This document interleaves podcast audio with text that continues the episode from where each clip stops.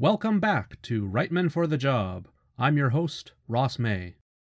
We're going to talk about some people I just zoomed by in Road to Ghostbusters. Here are three important behind-the-scenes people that the production of Ghostbusters usually does not cover. We'll start with producer and talent manager Bernie Brillstein. Born in New York in 1931, he got a job working at the William Morris Agency as a young man. We'll be talking a lot about talent agencies today. When Bernie started there, William Morris was the talent agency.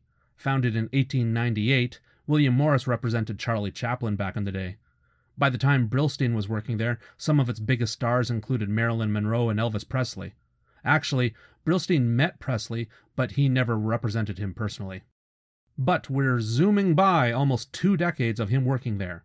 He left William Morris and started a management company with 2 other men, then moved out to LA and struck out on his own with the Brillstein Company.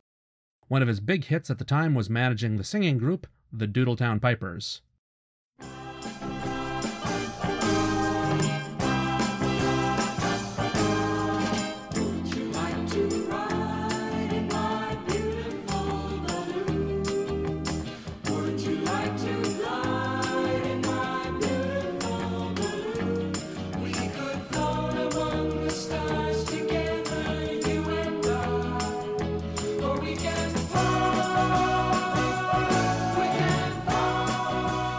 Look at these records. Jim Neighbors, Glen Campbell, the Doodletown Pipers. Now look at her records. They stink! In 1969, he founded the Brillstein Company. Now, I mentioned this briefly last episode. What does a talent manager do? Well, in theory, the idea is purely to advise on business opportunities. Yes to this deal. No to this deal over here. Yes to this one, but ask for more money. That's it. In his book, Where Did I Go Right?, Brillstein even admits that he would probably have not succeeded only acting as a manager. Early on when he was struggling, he solicited producers and venues to hire his talent. I mean, the real word here is he hustled.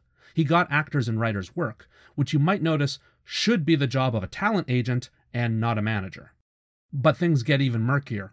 Bernie would ask what a creative person wanted to do, an actor or a musician or a director or any other role, and then Bernie would go out to production companies and studios, maybe get funding and TV space, and make the project happen. A valuable role, but maybe sort of a malleable one between a full-time studio producer and a manager, and sometimes even an agent. If you look at Bernie Brillstein's IMDb page, you wouldn't even get a full picture of everything he helped bring to fruition, because he's not actually credited as a producer on everything he, frankly, produced. I mean, early on in life of the Brillstein Company, he helped make Hee Haw happen. He actually named the show. What a feather in your cap, huh? I'm the man who named Hee Haw.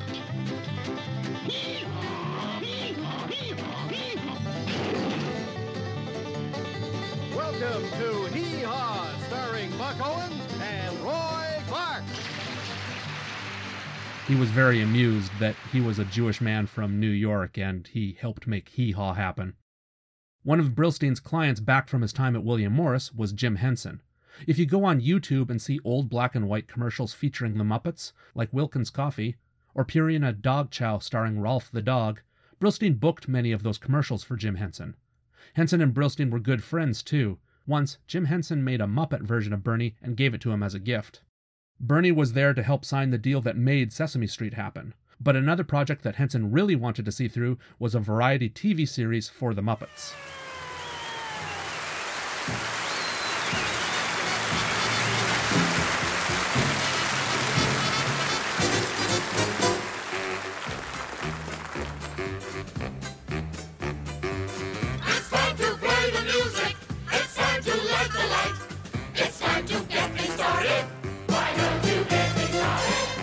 Well, he wouldn't listen. They must have brainwashed him. It's time to get things started on the most sensational, inspirational, celebrational, motivational. This is what we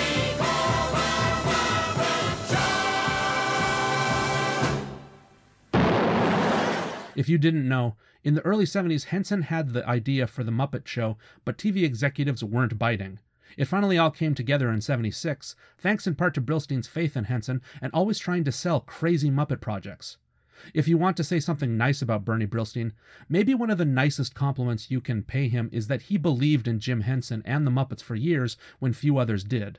Bernie Brillstein knew Henson and the Muppets could be a big hit, and he never gave up on them. But hey, let's take a sidestep to another show with a Muppet connection. Or a rainbow connection, if you will. Brillstein also managed a young producer from Toronto named Lorne Michaels. In 1974, NBC saw that it was going to need new programming for Saturday nights, and there was Lorne Michaels, backed up by Bernie Brillstein. It wasn't a sure thing, by the way. Michaels and Brillstein both had to really work at NBC brass to convince them the show would take off, even during its first year on air. But this gets better. In the book Live from New York by Miller and Shales, Brillstein tells the story of how it was right before airing on the first night, October 11th, 1975, and John Belushi had still not signed paperwork with NBC. So an executive was telling Belushi he wouldn't go on air without signing. This was down to the wire, with minutes before the show started. But Bernie Brillstein is walking by and he hears this, and Belushi knows this is Lorne Michaels' manager. John Belushi asks Bernie, "Hey, should I sign this?" And Bernie lies and says, "Of course you should sign it. I wrote the effing contract." And he was just lying. Bernie just said that to end the problem. Well, Belushi says he'll sign if Bernie will also represent him. Bernie says, "Sure," without really knowing who John Belushi was at the time. I'm not sure if Belushi was the first SNL actor Brillstein represented, but many of them quickly signed up with him. Dan Aykroyd, Gilda Radner, Chevy Chase. Honestly, I don't even know how many. Not Bill Murray, by the way, though Bernie would sometimes like to obscure this detail by lumping Bill Murray in with a list of his actual clients. And Brillstein's association with SNL and his cast would continue his entire life. Later on, he'd managed Martin Short, all the way to John Lovitz, Dana Carvey, Mike Myers, Adam Sandler, Chris Farley, David Spade, Phil Hartman, Chris Rock, and beyond. So Bernie was always a part of Saturday Night Live. Tying two threads together now, you might already know that original Muppets appeared on the first year of Saturday Night Live, and that the SNL cast and writers did not like having the puppets around. Most of them were very rude to Henson and Frank Oz and the rest, actually. You might assume from what I've told you so far that it was Brillstein's idea to have them on SNL, but according to his memoir, Where Did I Go Right?, Bernie says it was actually NBC's people's idea. And then it just didn't really work out on set. The union rules also meant that the SNL staff were writing most of the skits and jokes for the Muppet crew to perform, but of course Henson and his crew would have been better at making the material themselves. Not to mention that the SNL writers were openly rude and hostile to the whole idea. Hey, just as we're leaving the Muppets behind, I mean, we have to. This podcast isn't about the Muppets, I'm afraid. But after Jim Henson's death in 1990, in large part it was Bernie Brillstein who made sure Henson got a star on the Hollywood Walk of Fame, so that's very sweet. Those two were close friends in addition to being in business together. Have you ever seen video clips of Jim Henson's memorial? Like the saddest, the most poignant celebrity memorial ever? Bernie Brillstein is the speaker who followed after Big Bird singing. Bernie even joked that he can't follow up that tearjerker of an act, which is pretty funny and everyone laughs. But Jim inspired people to be better than they thought they could be, to be more creative, more daring, more outrageous, and ultimately more successful. And he did it all without raising his voice. That whisper will stay with all of us for a long time. Now we'll just have to listen a little harder to hear it.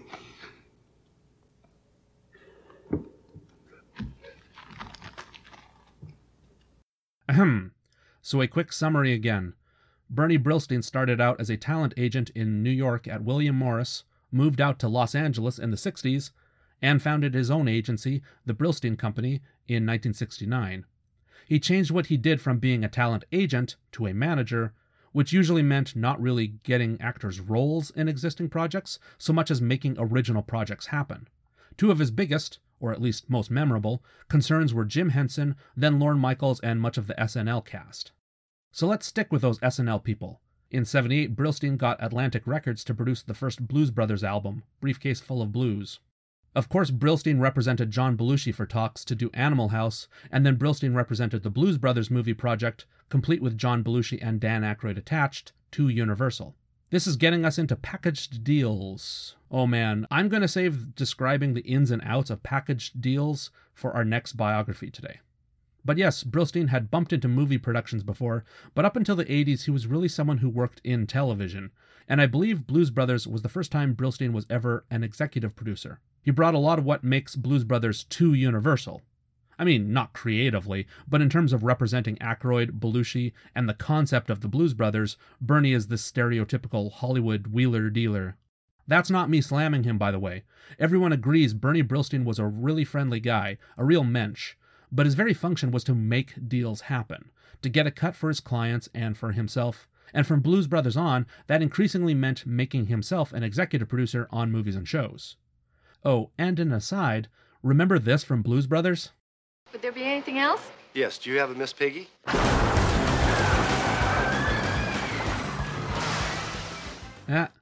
It's a good joke, but that specificity of holding Grover and asking for a Miss Piggy, Bernie Brillstein was not above planting an advertisement for one thing inside of another thing. In this case, advertising Muppet toys, which yes, he did get a cut of in the Blues Brothers. Speaking of making deals happen, right after Blues Brothers, Brillstein took his clients to talent agent Mike Ovitz at CAA. This would later prove to be a hostile relationship. And a reminder, Brillstein was advising his talent, while Mike Ovitz was the person responsible for finding this same talent work. The fact that both Bernie Brillstein and Mike Ovitz operated with packaged deals in Hollywood, and again, I do promise I'll explain packaged deals in a moment, but the fact that both these men operated like this goes to show how confusing these business relationships can be. Their goals often overlapped, but they weren't working in unison. But shifting gears for a moment, I mentioned this in Road to Ghostbusters, but in March of 1982, Bernie saw John Belushi the day before he died. Twice, actually. John hit Bernie up for money, and Bernie knew it was probably for drugs. When Bernie relented the second time, it was during a meeting they were both having with Michael Eisner about John Belushi's future movie projects at Paramount. The next day, Bill Wallace, a friend and an employee of Belushi, found Belushi's dead body. He called Bernie, and Bernie was then the one to tell Dan Aykroyd over the phone. I don't think a lot of people know about this, though. Bernie was also the person to accompany John Belushi's body on a flight from LA to Martha's Vineyard for the funeral. Bernie flew in a private jet provided by Warner Brothers. Warner Brothers owned Atlantic Records, which released the Blues Brothers albums, so someone at Warner wanted to do Belushi and Brillstein a favor. So Bernie accompanied Belushi's body, but the private jet was so small a big casket would not fit in, so Bernie actually flew with his friend's body, in a body bag, both sitting in passenger seats. I'm not saying this to be gruesome, I just want to illustrate more that here was Bernie Brillstein, who got to spend hours with the body of his client and friend, thinking of all the things he wanted to say and do to try to save him, but now it was too late. Let's zero in on Ghostbusters, everybody. Dan was developing his idea, and he told Bernie about it. Now here's something not often reported. Bernie actually purchased the idea, the project of Ghostbusters, from Dan for $1. This was so Bernie could then take Ghostbusters around to studios and do his usual thing of selling it. I mean, it worked for Blues Brothers. And here's where business dealings get a bit murky again. See, you would think Brillstein would be a driving force in making Ghostbusters happen.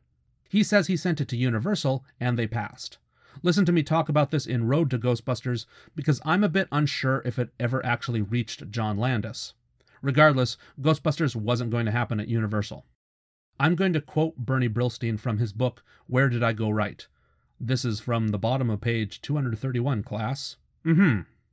Quote, I can't say for sure what happened next or how, except that somehow Ivan Reitman, the eventual director, got the pages. My bet is that Ovitz was the conduit, since he also represented Reitman. Then it got to Bill Murray, also an Ovitz client, thanks to me, who had arranged that little introduction between the two at Ovitz's request. End quote. Me cutting in here now, that's not true about Bill Murray. Now moving on with page 232. Quote, Ovitz had a movie package, which he sold to Columbia. I signed on as executive producer to watch out for Danny. I also got paid. Otherwise, Ovitz did little to keep me involved. I don't think Reitman really wanted me around, and Ovitz sold me out to cozy up to the director. End quote. And jumping ahead just a bit, quote, the director and his line producers run the show. An executive producer is never high on the respect list. Ovitz's exclusionary tactics still bothered me, but I didn't want to make too much out of it. No one has to tell me twice that they don't want me around. End quote. I don't want to sell Bernie Brillstein short. He did a lot of great work for Jim Henson, and The Muppet Show and movies to follow might never have happened without him. Ditto for Saturday Night Live at NBC. But when you see Bernie Brillstein's name as executive producer on Ghostbusters and think, oh, he must have been instrumental, well, let's call a spade a spade. No, he was not. He still believed in Dan Aykroyd, but this is almost a story of Bernie being lucky because Dan sold him Ghostbusters for a buck. Agent Mike Ovitz is really more instrumental on the business side of things. Bernie wasn't the one to approach Frank Price at Columbia. In his book, Bernie Brillstein says he made over $6 million on the Ghostbusters film. That's incredible on a $1 investment. By the way, I crunched the numbers. Depending on what total he was using, from 1984 or 85, Bernie owned anywhere from 1 to 2.5% of Ghostbusters. And his little cut included the sequels and cartoons. That means toys and everything. This will become relevant later on. Yes, he was an executive producer on Ghostbusters 2, and an executive consultant on The Real Ghostbusters, which just meant collecting paychecks. He was also an executive producer on future Dan Aykroyd projects, Spies Like Us and Dragnet. Bernie also managed Paul Fusco, better known as Alf. Hey, remember Alf? Bernie was always looking for new opportunities, and in 1986, the people at Lorimar Telepictures offered him a job, and in 1987 installed him as CEO of their motion picture division. But what to do about his management firm, the Brillstein Company? Hey, why not sell it to Lorimar Telepictures, the company he was now working for? So he did just that, and selling his company netted him $26.5 million.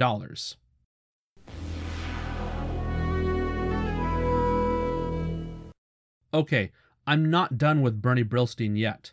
We're not on a new topic so much as a parenthetical. This also has no bearing on the production of Ghostbusters, but it's still informative about media companies in the late 80s. Lorimar was founded in 1969 as a TV production company. They produced shows like Dallas for CBS, you know, the highest rated show on TV for a while. Lorimar merged with a company called Telepictures, and in the 1980s, Lorimar Telepictures pivoted to being a leader in family-friendly sitcoms.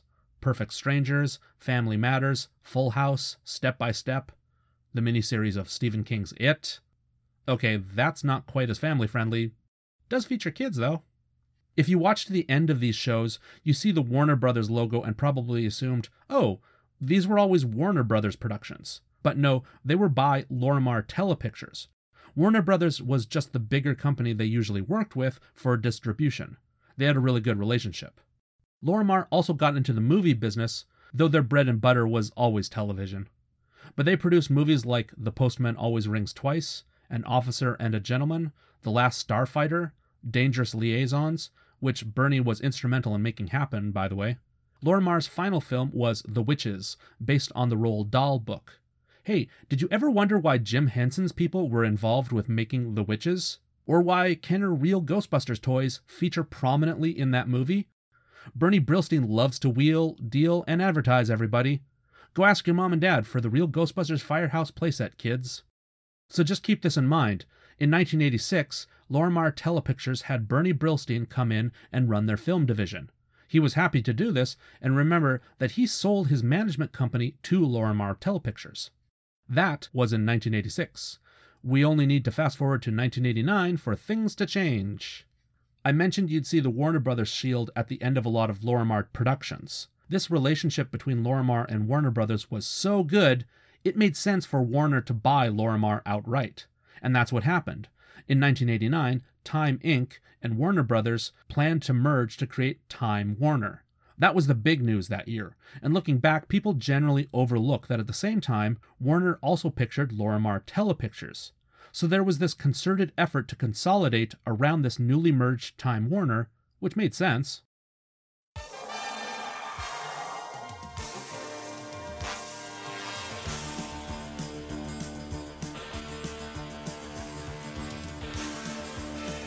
By the way, for you animation fans, I think a lot of you are vaguely aware that the Time Warner merger is what made Warner Brothers own cartoons like Thundercats and Silverhawks. See, that wasn't the Time Warner deal. That was from the Lorimar deal, from them being purchased. Animation studio Rankin Bass had originally been independent themselves, and they were purchased by Lorimar Telepictures. When Time Warner bought Lorimar, that included some, but not all, but some of its library of stop-motion and cartoon holiday specials, and right up to the Thundercats. Huh, interesting. So that's why the Thundercats are a part of Warner Brothers and can meet the DC superheroes or the Looney Tunes if they want.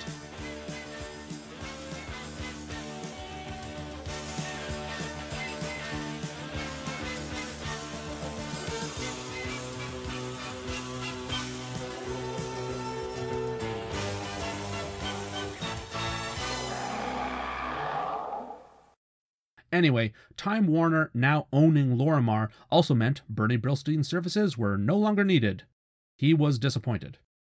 Correction, he was royally pissed off. Oh well, it wasn't personal. After only 3 years as a movie executive, he wanted to go back to his talent management company, which still existed, but the Brillstein company was now owned by Time Warner. But he wanted to go independent again with it. Hey, there was a solution. Time Warner was willing to sell him back his management company. In fact, since he was getting millions in severance, he was still coming out ahead even if he bought back the Brillstein company from them.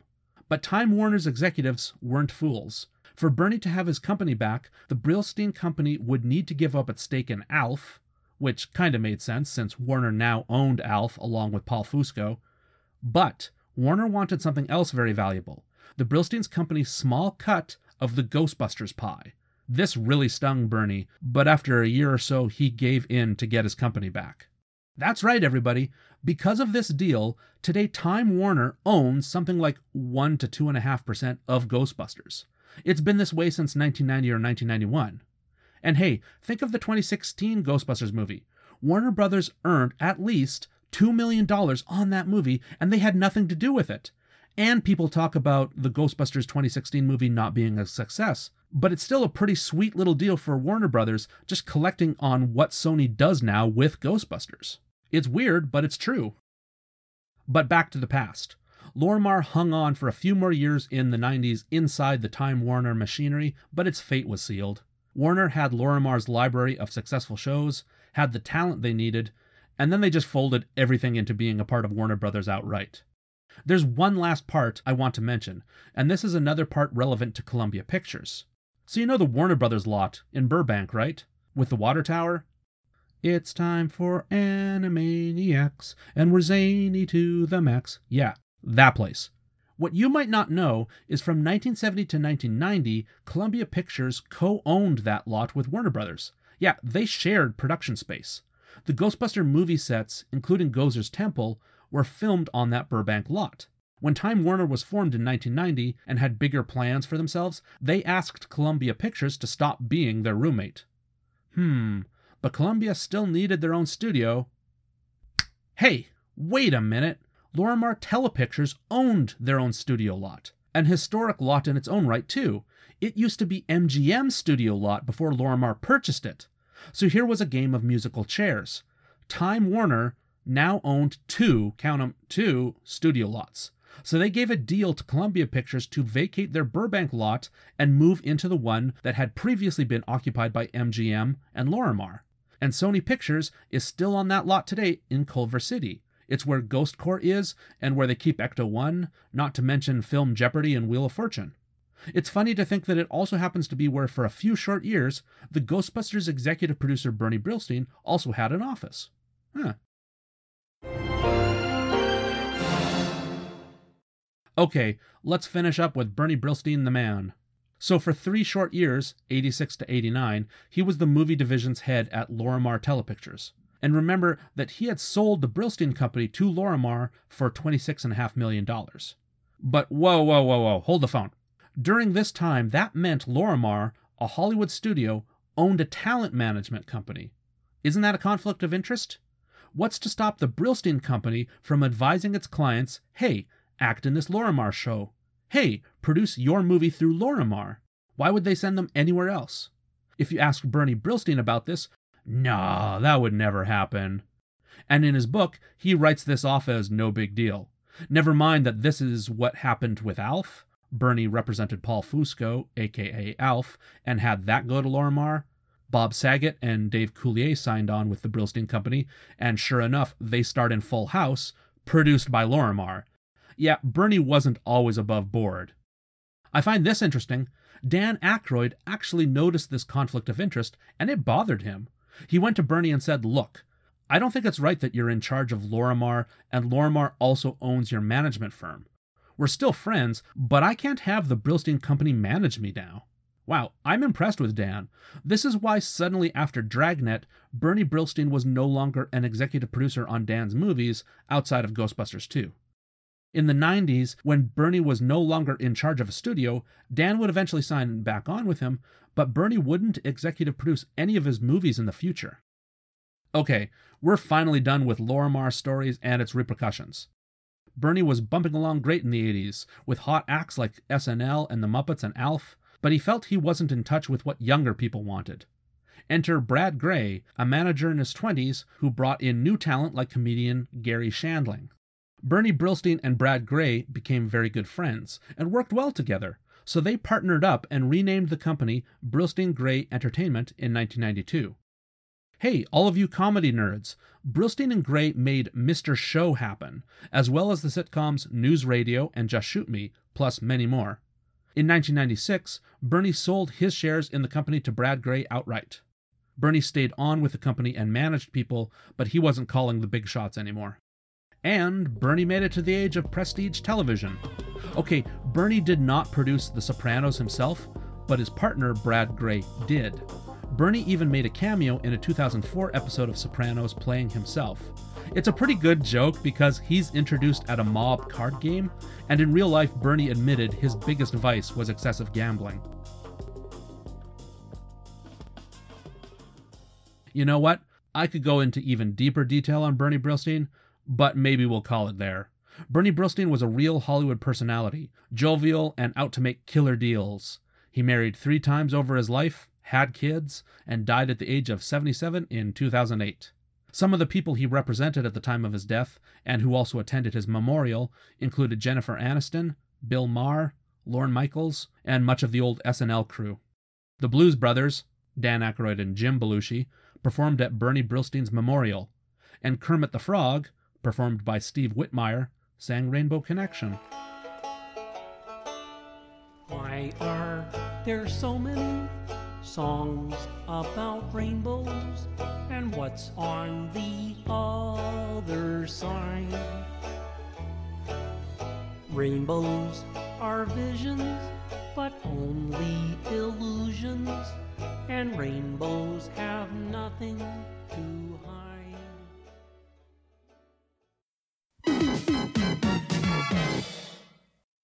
Let's talk about another giant of Hollywood, Mike Ovitz. Born in 1946, he's a fraternity brother of Beta Zeta Tau, same as Harold Ramis. In fact, both Ovitz and Ramis were born to Jewish families in Chicago, 2 years apart, so they might have run into each other except for the fact that the Ovitzes soon moved to California. And hey, another little fact we will all care about. Starting in 1965, Mike Ovitz was a tour guide for a few summers at the Universal Studios lot. At When in Universal, you can ask for Babs. And Mike Ovitz, I guess.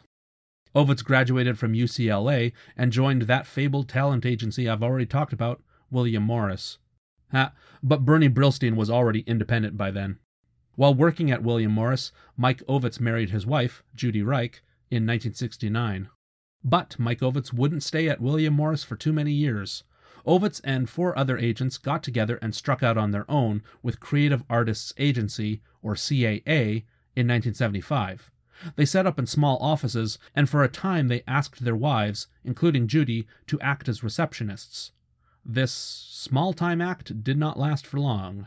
Even though there were 5 co-founders total, Ovitz really ended up being the first among equals. I mean, in the 80s, he was the president of CAA and owned half the shares of the company. That important tidbit comes from a New York Times article by L.J. Davis in July 1989, by the way. You might be asking why Mike Ovitz became the most powerful talent agent at CAA. Well, he wasn't. No, for a time, he was the most powerful agent in all of America. How did he amass this power? With packaged deals. Package deals were not an entirely new concept, and I've touched on them already with Bernie Brillstein because for years they were accepted in television, but studios had always called the shots for their own movie productions. Okay, a short history lesson. Way back when movie studios had a lot more power, they'd have directors and actors under contract, and you could put a movie together mostly using the employees you had. That had largely been broken up after 1948 with the United States v. Paramount Pictures antitrust lawsuit. Okay, point being, actors and directors were largely free agents from the 1950s onwards. They could go it alone, or get any agent to represent them and try to get the best deal in Hollywood. But the genius, or deviousness, of guys like Bernie Brillstein and Mike Ovitz was packaging projects and then presenting them to TV and movie studios. By the 1980s, Mike Ovitz was an agent with power to rival or even exceed movie executives. Who were some of his clients? Martin Scorsese, Sidney Pollack, Dustin Hoffman, Madonna, Tom Cruise, Barbra Streisand, Sean Connery, basketball star Magic Johnson, author Michael Crichton, not to mention the principal Ghostbusters players we've been talking about, Ivan Reitman, Bill Murray, Dan Aykroyd, and Harold Ramis. Hell, after years of being friends, he got Steven Spielberg as his client in the 90s. Think of that kind of power and influence in Hollywood. True, he didn't have his own movie studio, but what if you were a studio and you wanted Tom Cruise? You wanted the top directors and actors, and CAA had most of the biggest stars. You'd better not piss off Mike Ovitz. If Bernie Brillstein was this old-time Hollywood wheeler-dealer, a man from a bygone age who had even a foot rooted in vaudeville, Mike Ovitz was a shark, the new 1980s alpha predator of Hollywood boardrooms. So, he's Jaws. Makes sense, working with Spielberg. You might be asking now, how did Ovitz attract all of the biggest talent? Well, when starting out, not throughout his whole career, but just when starting out, he and his fellow agents at CAA took lower cuts upfront from their clients, typically 6% off salaries when the industry standard was 10%. Now, why they do that? Well, first off, to attract the talent. But also remember those packaged deals. Mike Ovitz wouldn't end up supplying one director or one actor to Ghostbusters. He supplied most of the principal talent. So take all of their salaries combined, and then he gets 6% upfront of those salaries. Plus, there's a cut off the back end. That back end was up to the industry standard, around 10%. It's a bulk discount compared to rivals, but CAA still came out ahead from collecting on multiple people. By the way, from the actors and directors' perspective, packaged deals gave them a lot of leverage, because of course they could demand even greater salaries or percentages off box office grosses. It also helped them to get leverage on who they wanted to work with. Time and again, executives have been saying, Harold Ramis? We don't really see him acting in this movie. But if you wanted Bill Murray and Ivan Reitman, and they're saying they want Harold acting in Stripes, acting in Ghostbusters, you have to say yes to them as a group. So that's good for the team. It's good for unity. So what are the downsides to packaged deals? If you're not signed with the right agency, you might not get to play ball. Bit of a dated example now, but let's say you've been writing for Criminal Minds for years, but now you think you'd be a good fit on a CSI show. Ooh, sorry, talented scriptwriter. Those are staffed by two different agencies, ICM and CAA, respectively.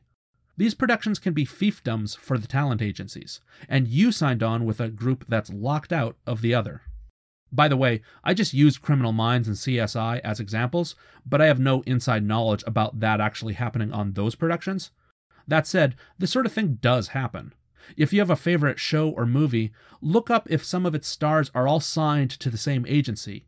You can quickly figure out if an agency has a lock on a certain production. I mean, that's largely what happened with Ghostbusters. Hey. Okay, let's get to one little piece of trivia before really getting back to Mike Ovitz himself. Let's talk about actor John Candy now. Candy, who was a friend to all these creative Ghostbusters people, remember, was slated to play Louis Tully. You can see John Candy is even drawn into the Ghostbusters storyboards. It has been suggested that since John Candy wasn't represented by CAA, maybe that's a contributing factor to why he didn't get the part. Personally, I think there are other reasons, which we'll get to another day. But my main reason for thinking this is because Sigourney Weaver was represented by Sam Kahn of International Creative Management, or ICM, out of their New York offices. Ivan obviously loved Sigourney so much that he was able to overcome any casting obstacles to get her, which immediately makes me think he could have had John Candy in Ghostbusters if he thought it was going to work. Now let's get back on track and talk about Mike Ovitz, starting in the early 80s. Ovitz saw Ivan Reitman's film Meatballs and thought it was very funny. He knew he wanted to represent both Reitman and Bill Murray going forward. Ovitz met with Reitman, and this is an amusing story from Ovitz's memoir, Who is Michael Ovitz?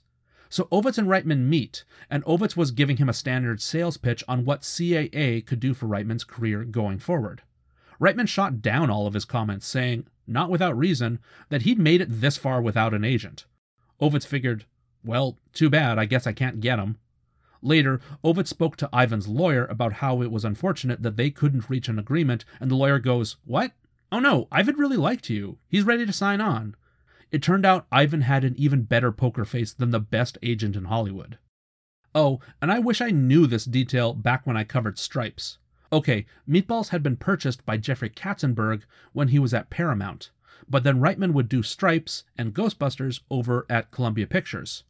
Of course, people move around, but I never knew the reason why Ivan didn't do his next film for Paramount. It turns out the reason goes back to Reitman's original pitch for Stripes and it being a Cheech and Chong army movie. I knew Reitman took the idea to Cheech and Chong's manager, but I never knew the idea was also forwarded to Paramount at the same time. Paramount CEO Barry Diller said no to Stripes when it turned out that Cheech and Chong's people couldn't reach an agreement with Ivan Reitman. So Paramount said no to Ivan Reitman's next movie, which would turn out to be Stripes.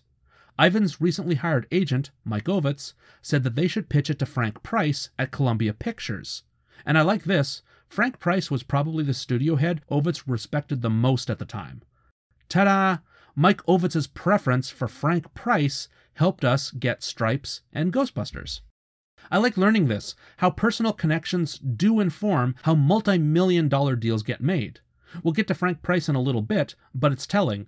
Reitman did Stripes and Ghostbusters for Columbia Pictures because Ovitz said that they should work with Frank Price.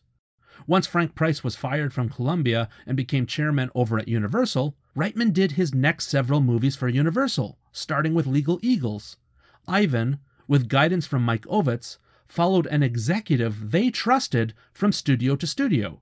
They followed an individual, not a company, which I find kind of reassuring. So there, that's why certain Ivan Reitman films were Columbia Pictures, and then he switched to Universal. Let's check in on some actors and how they signed up with Mike Ovitz. I've already mentioned, after Blues Brothers, Bernie Brillstein sent his managed clients to Mike Ovitz. This included John Belushi and Dan Aykroyd. Brillstein would later complain about this, that Ovitz was often rude to him and never did any business favors for him in return. I understand Bernie's point, especially about the anecdotes of Ovitz being rude. The best example was after Brillstein took the job at Lorimar Telepictures. Ovitz was incensed that Brillstein didn't inform him about his move beforehand, as if this was any of Ovitz's business and Ovitz was the literal king of Hollywood. Ovitz invited Bernie Brillstein and some Lorimar people over to CAA's offices, and Bernie thought that maybe this was an olive branch. Instead, Ovitz instructed everyone at CAA to just not speak to them. Just a real passive-aggressive move to demonstrate that they wouldn't send any work to Lorimar. By the way, that's a story Mike Ovitz owns up to and sees as a perfectly normal business move and not, something childish and vindictive. I definitely think Ovitz was wrong there, but there are other times where I see things from his perspective. I mean, Ovitz made the Ghostbusters deal happen, and would get further work for Dan Aykroyd, which also meant more commissions for Bernie. Bernie was complaining about Mike Ovitz even before his time at Lorimar, but what was his problem when Ovitz was getting work for their mutual clients? From Mike Ovitz's perspective, all Bernie had to do was sit in his office and he'd get paid. I got sidetracked there into their contentious relationship, but I was talking about Mike Ovitz's clients. Here's something I didn't know for the longest time. In his memoir, Ovitz says he also saw his client, John Belushi, the day before Belushi died. He gave Belushi some money, same as Bernie Brillstein.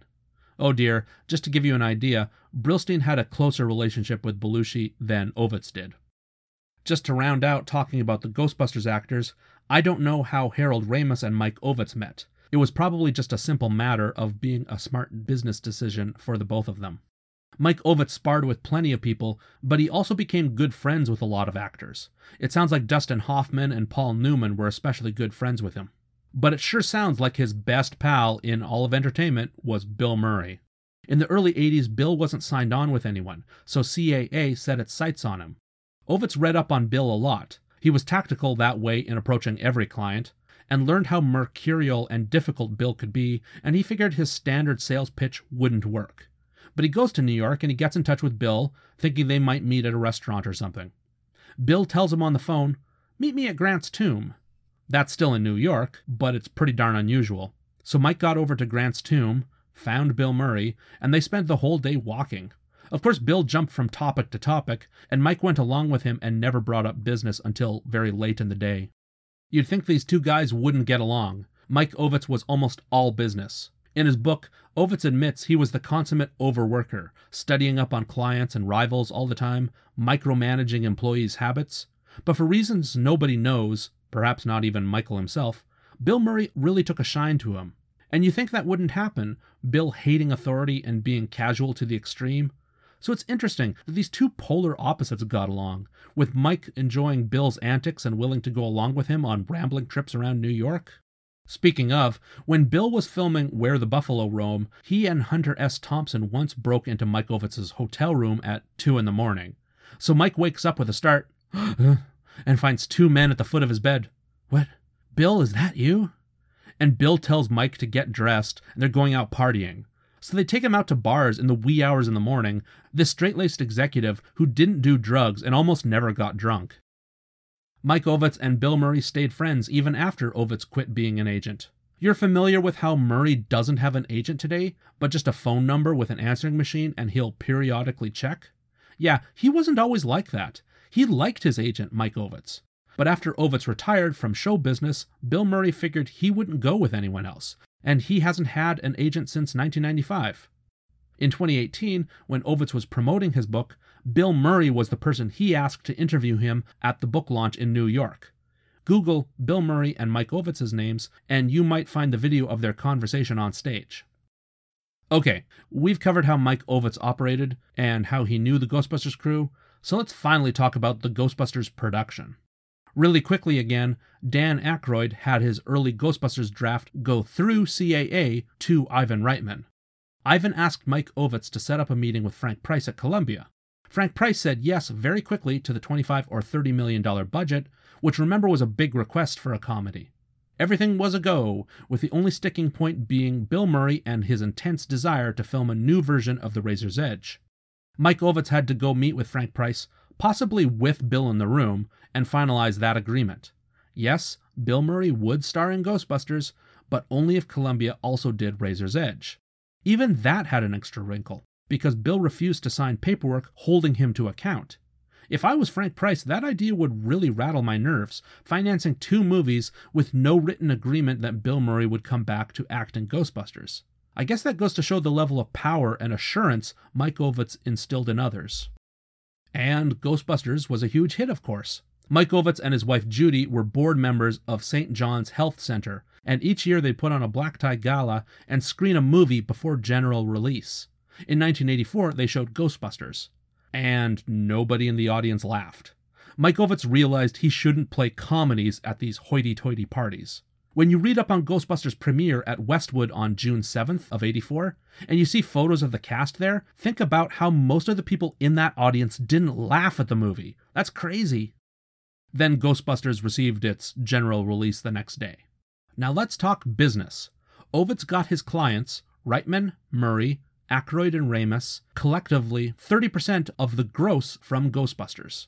Since Ghostbusters earned a little under $300 million, at 30%, those men got to share close to $90 million. Not in equal amounts, by the way, but who would complain? By the way, the $90 million doesn't factor in the movie's home media releases, TV airings, streaming, and then the cartoons and toys, which they all continued to get cuts of.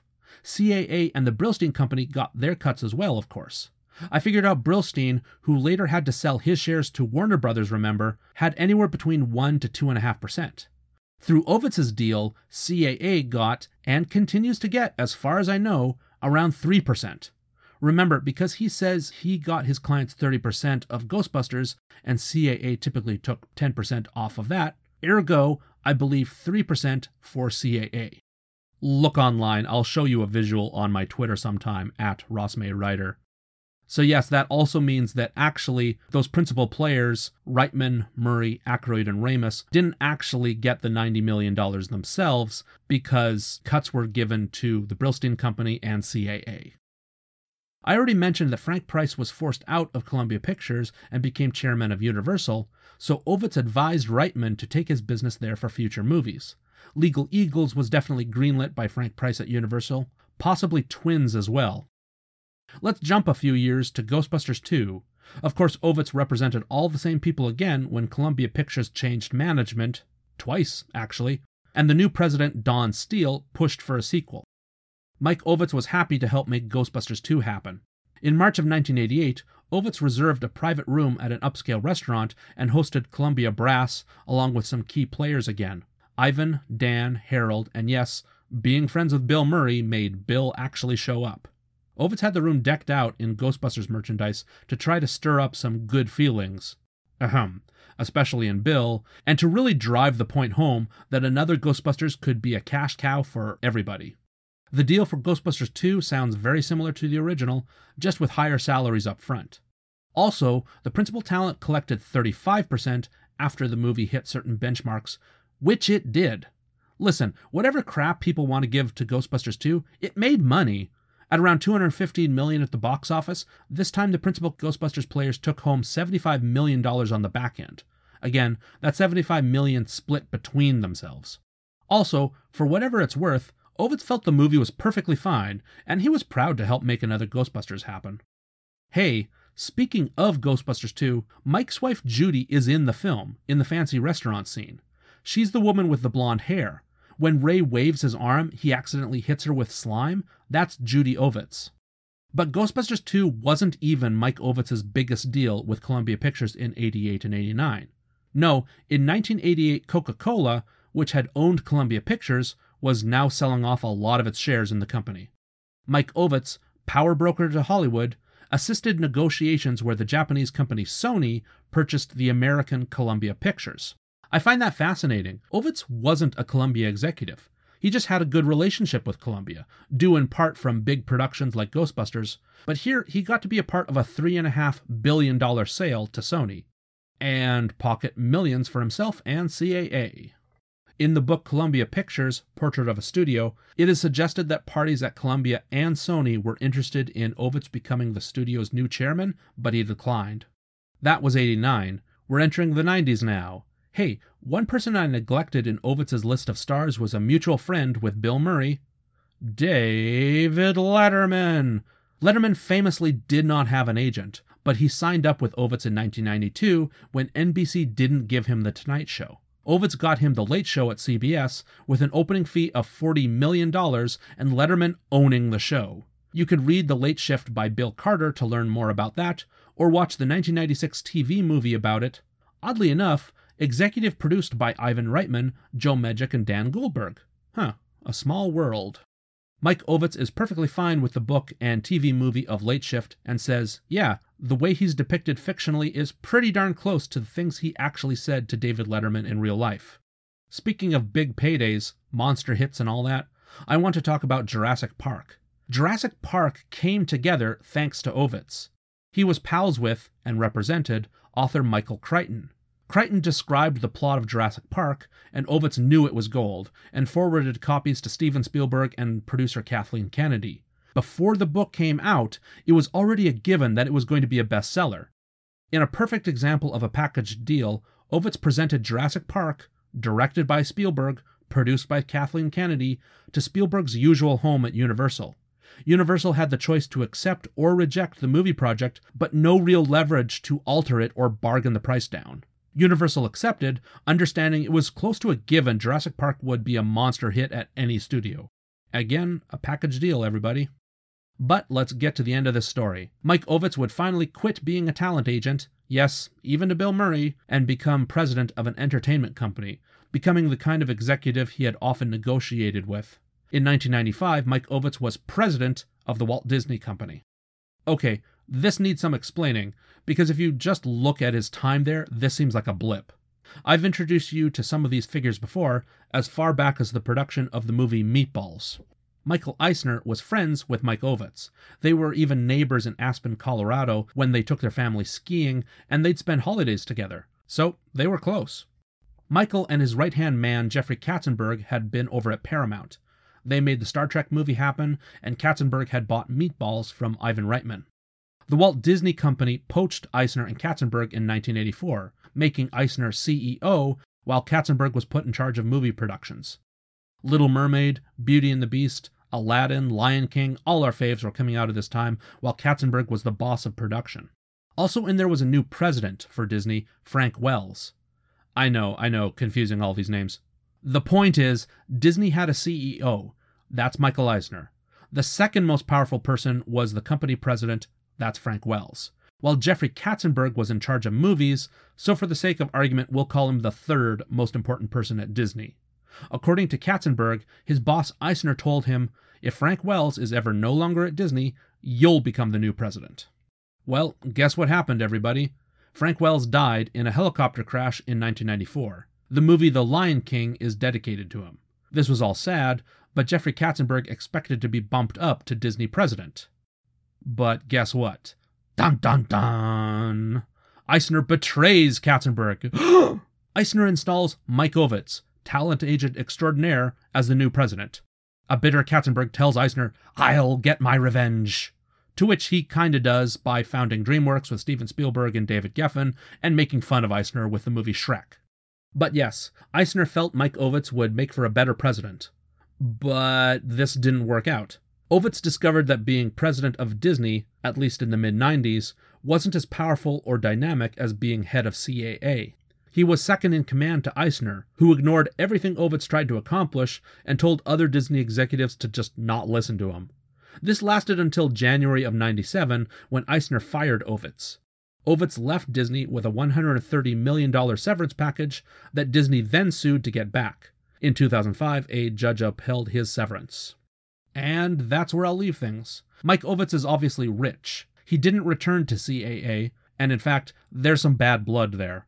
Think about it, he got to control that company for years, and now other people could finally wrest control of it. I'll tell you this little tidbit that illustrates this point. When he left in 1995, Mike Ovitz still owned the building CAA occupied. It's a really fancy building, by the way, designed by I.M. Pei. If you don't know that architect, I.M. Pei also designed the glass pyramid at the Louvre in Paris. Yeah, Ovitz is still very proud of this building, even today. But, my point, Ovitz quit CAA, but he owned the building, so CAA had to keep paying him rent. They moved out of his building so he wouldn't be their landlord anymore. A lot of his former colleagues were suddenly bad-mouthing him all over town, and there's not a lot of people at CAA today who think fondly of Ovitz. Today, Mike Ovitz works in Silicon Valley, investing and advising others. He was instrumental in making Airbnb go national, then international. Yeah, he's largely responsible for Airbnb being as big as it is. And speaking of advising, to give you even more of an idea of his relationship with Bill Murray, Mike advised Bill and picked out his lawyers in both of Bill Murray's divorces, in 1996 and 2008. But Mike Ovitz today, he's an art collector who owns original Picassos, among hundreds of other works. Oh, and remember his wife Judy? They separated in the late 90s. Apparently on good terms, but remain married. Mike Ovitz is currently with fashion entrepreneur Tamara Mellon. Mike and Tamara can be found attending the same parties as Bill Murray today.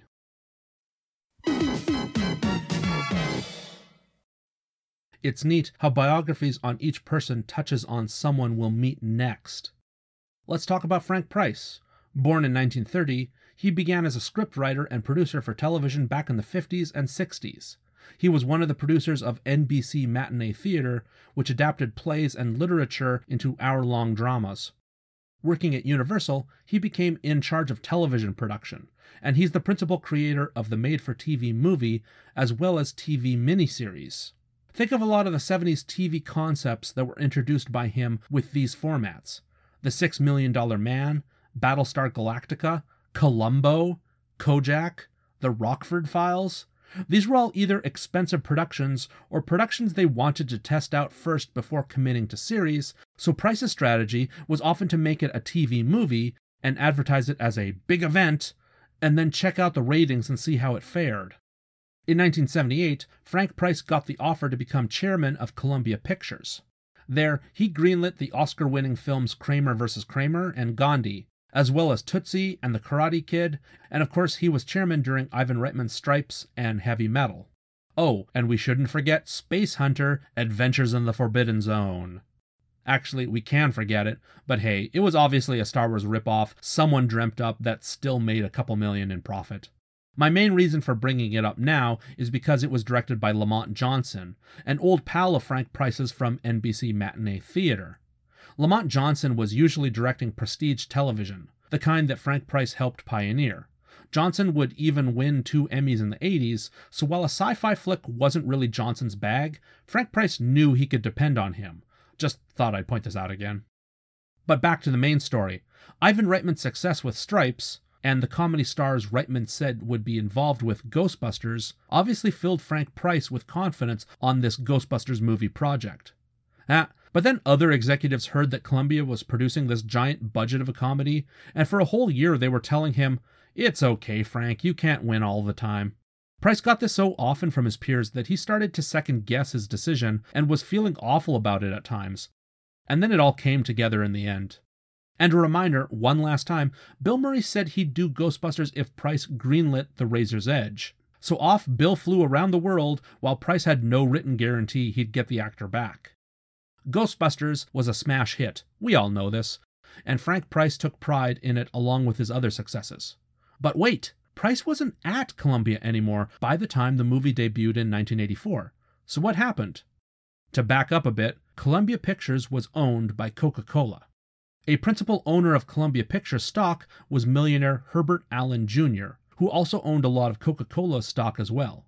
Herbert Allen didn't run Coke or Columbia. In fact, he lived in New York, so he wasn't about to manage a movie studio, but he could call a lot of shots at both companies. Herbert Allen apparently got along well enough with Frank Price. And why wouldn't he? Price had more box office successes than he had turkeys. But Columbia also had Frances, or Faye, Vincent. Faye Vincent had gone to college with Herbert Allen, and they were really good fraternity friends. Faye Vincent got into disagreements with Frank Price over how to run Columbia. All through 1983, more and more of Price's power as chairman was taken away from him, including any influence over marketing. In other words, Faye Vincent, backed by Herbert Allen and Coca-Cola, had the ability to put money behind any movie they wanted or didn't want, effectively controlling what movies would be successes. Frank Price was supposed to be in charge of movie productions and giving the green lights, but Faye Vincent was telling him he needed to take orders. So Frank Price left after Faye Vincent and Herbert Allen were making it difficult for him to do his job at Columbia. So Frank Price wasn't even with Columbia by the time Ghostbusters opened in 1984, but he still got the prestige of it having been a movie that he said yes to when every other executive had told him he had made a dumb decision. But Frank Price was still in high demand, and he was welcomed back to his old home of Universal as its new chairman. Over there, he had another Oscar winner with Out of Africa, and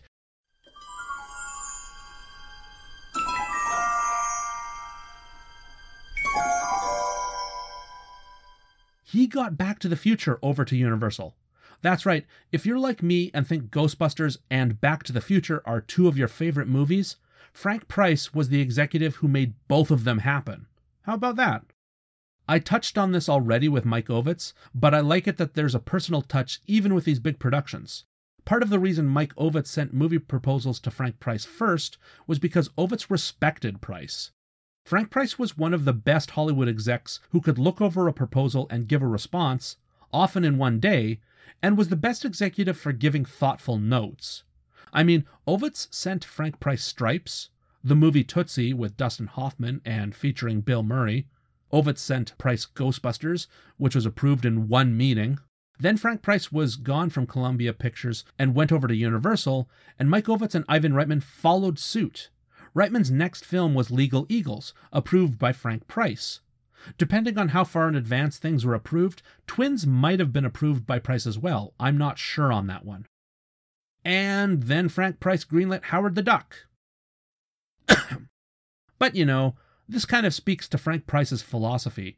He greenlit Ghostbusters based on the strength of who was involved. Similarly, he greenlit Howard the Duck because George Lucas was pushing it, and back then nobody wanted to lose a chance to work with George Lucas. In retrospect, yeah, that movie is a punchline, but back then George Lucas's name meant hit after hit after hit, so it made sense to work with him. But Howard the Duck bombed, and it cost Frank Price's job at Universal. Frank Price went independent. Meanwhile, Sony purchased Columbia Pictures in 1990, with help from Mike Ovitz, remember. With Coca-Cola out of the movie picture business and no longer meddling at Columbia, stockbroker Herbert Allen Jr. and his troublesome pal Fay Vincent were no longer there. In fact, Fay Vincent took off and became the commissioner of Major League Baseball for a few short years, where he proceeded to piss off all the team's owners until they voted him out. That sounds like him. Columbia had been running through executives and needed stability, so they asked Frank Price to return in 1990. Price did, and greenlit Awakenings, Boys in the Hood, Prince of Tides, Bram Stoker's Dracula, and Groundhog Day! I'm trying to do the radio thing, you remember, from the movie? Groundhog Day, directed by Harold Ramis. Frank Price went independent again in the 90s, and retired from Hollywood proper in 2001. Since then, he has been on boards and a proponent of teaching film arts and production, including University of Southern California's School of Cinema Television. In an industry where there's a lot of drama and hurt feelings, like with Mike Ovitz, former executive Frank Price sounds like a respected, pleasant person who mostly made solid decisions in movies and television.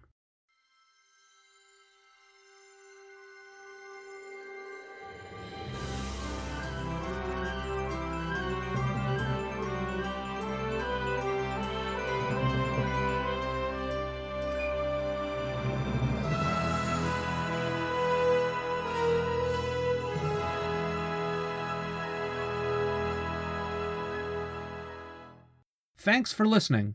You know, I think this is helpful, because I think a lot of us know about the creative history of Ghostbusters, but we don't really know about these business personalities as much, or how they make a movie production happen. This was a lot of research for me to go through, but I think I've got a better picture of everyone involved now. This was an extra episode, but next up I'll be covering everything else about Ghostbusters that's not strictly the movie itself. I'll talk to you later, but for now we'd better split up. We can do more damage that way. Yay!